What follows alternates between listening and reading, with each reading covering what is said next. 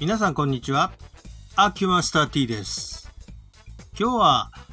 体育の中におけるダンス、いわゆる舞踊って言った方がいいですかね。領域のお話をさせていただきたいと思うんですが、えっ、と、このダンス領域っていうのは、まあ、あの半ば専門的な分野でありまして、私も、まあ、その端くれではありまして、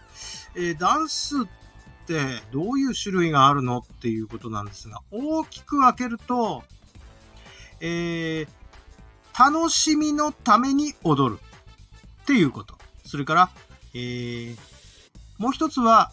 何かを表現するために踊る。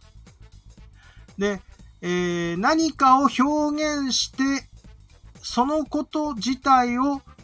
楽しいと思うっていうことが、えー舞踊、いわゆるダンスの一つの、まあ、定義づけになりますね。ですから、あのー例えば、えーパントマイム的なことっていうのは、あれは、パントマイムということをすることで、えーその表現をすることを自分が楽しむためにやるっていうことですし、あの、もっと高尚なのになると、まあ、生命の誕生とか、えー自然の、こう、働きとか、こういったことを、えーと、たくさんの人数で、いわゆる軍部って言いますけども、軍部で、こう、表現するっていったような表現運動っていうことになります。ここに特徴があるのが、舞踊っていうことになるわけですね。で、まあ、もっぱら楽しみのために踊るっていうのはもうすでに型が決まっていて、その型を真似することで、えー楽しさを、えー味わうという形ですね。えー例えば、え日本に古来から伝わる民謡っていうのは型が完全にもう決まってますね。この形で踊りましょう。盆踊りなんかで踊る踊り方ですね。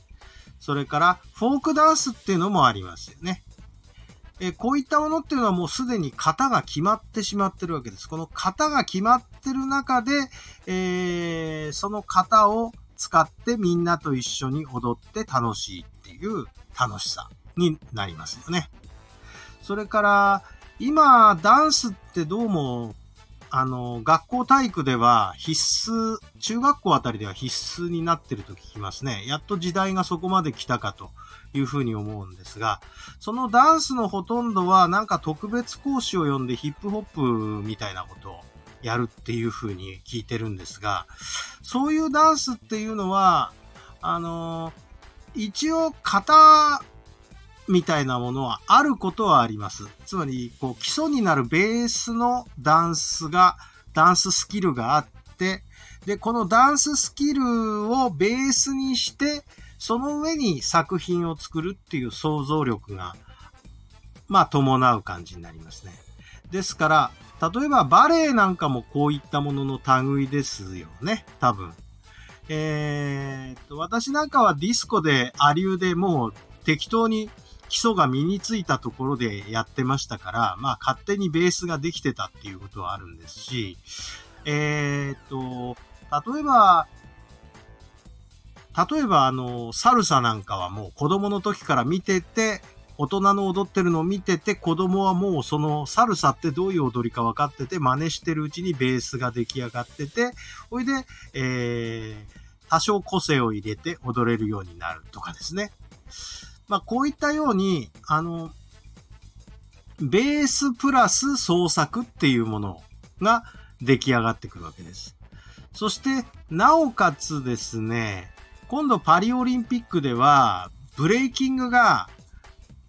オリンピック種目になりますね。ブレイクダンスの、えーブレイキングっていうのは、いわゆる、えー床で回ったりする、なんていうか、床運動に近い親和性が高い感じのことになるんですが、えー体操競技とかなり技が被る部分もある、ああいう力技も込めたやつですね。そういう感じのブレーキングがあオリンピック種目になるんだけど、これも一応ベースになる基礎があって、で、その人のオリジナリティがその上に構築されるというシステムですね。今まあ、だから、あのー、こう、競技ダンスなんかはそうですから、例えば、えー、いわゆる、えー、っと、ダンス、まあ、社交ダンスって言った方がわかりやすいですか？ペアダンスで踊る時のあのダンスコンテストなんかも、ベースになる技術がある上への、その、その上でのダンスのその創作で、またそのスキルという、まあ、あの二段構えになってるケースがほとんどですよね。ですから、えー、今、ダンスとか舞踊とかっていうと、こういう、あの、ベースの基礎要素と創作部分の応用要素っていう二つの部分で、えー、皆さんが評価してるものと思います。それで、例えばオリンピック種目になったブレーキングなんかを挙げると、もう、あの、おそらくですけど、体操競技と同じように、えー、この技は何点とかですね、えー、っと、例えばここでフリーズが決まってるとか、あの、ちゃんとここの回転が、あの、回りきってるとか、そういったような、あの、採点基準。もちろん、あの、ブレーキング特有の、ブレーキング特有のっていうか、その、ストリートダンス特有の、その、クールであるとかね、クールってまあまあ、かっこいいってことですけど、かっこいいっていうことの要素がちゃんと、あの、入ってるかとかですね、そういったような基準があ設けられるものと思います。ただ、こうやって競技化してしまうとですね、もう、あの、これはダンスの領域っていうよりも、スポーツになっちゃいますかね。どちらかというと。まあ、もともとこのブレーキングとかストリートダンスっていうものが、えー、スポーツ化していったっていうのは、これはまあちょっと、あの、また次の話の機会に譲ることにするんだけど、それっていうのは、いわゆる、バイオレンス回避というか構想回避っていう目標が実はあったんですよね。目的がね。まあ、それは、あ古代オリンピックとか近代オリンピックとかでも、ほぼほぼ同じような理由で、えー、その、競技自体が出来上がって、スポーツっていうものが、えー、いわゆる、なんて言うんですか、戦争の代替になっちゃったりするっていう、そこのところから、あ平和の祭典っていうところに結びつくんだけど、これはまたちょっと回を改めましょう。まあ、とりあえずちょっとダンスの話に限っていくと、そういうような形で、今、ダンス結構取り沙汰されて、えー、ダンスそのものを、えー、皆さんが評価する。単なるバックダンサーじゃないっていう価値基準になってきているのは、ダンスやってた人間としては、あ嬉しく感じるところではありますね。ということで、だいぶダンスの話中心になりましたけど、このダンスあくまで体育の一分野としての舞踊ダンスっていう視点のことで話したつもりです。では本日はこんなもんで。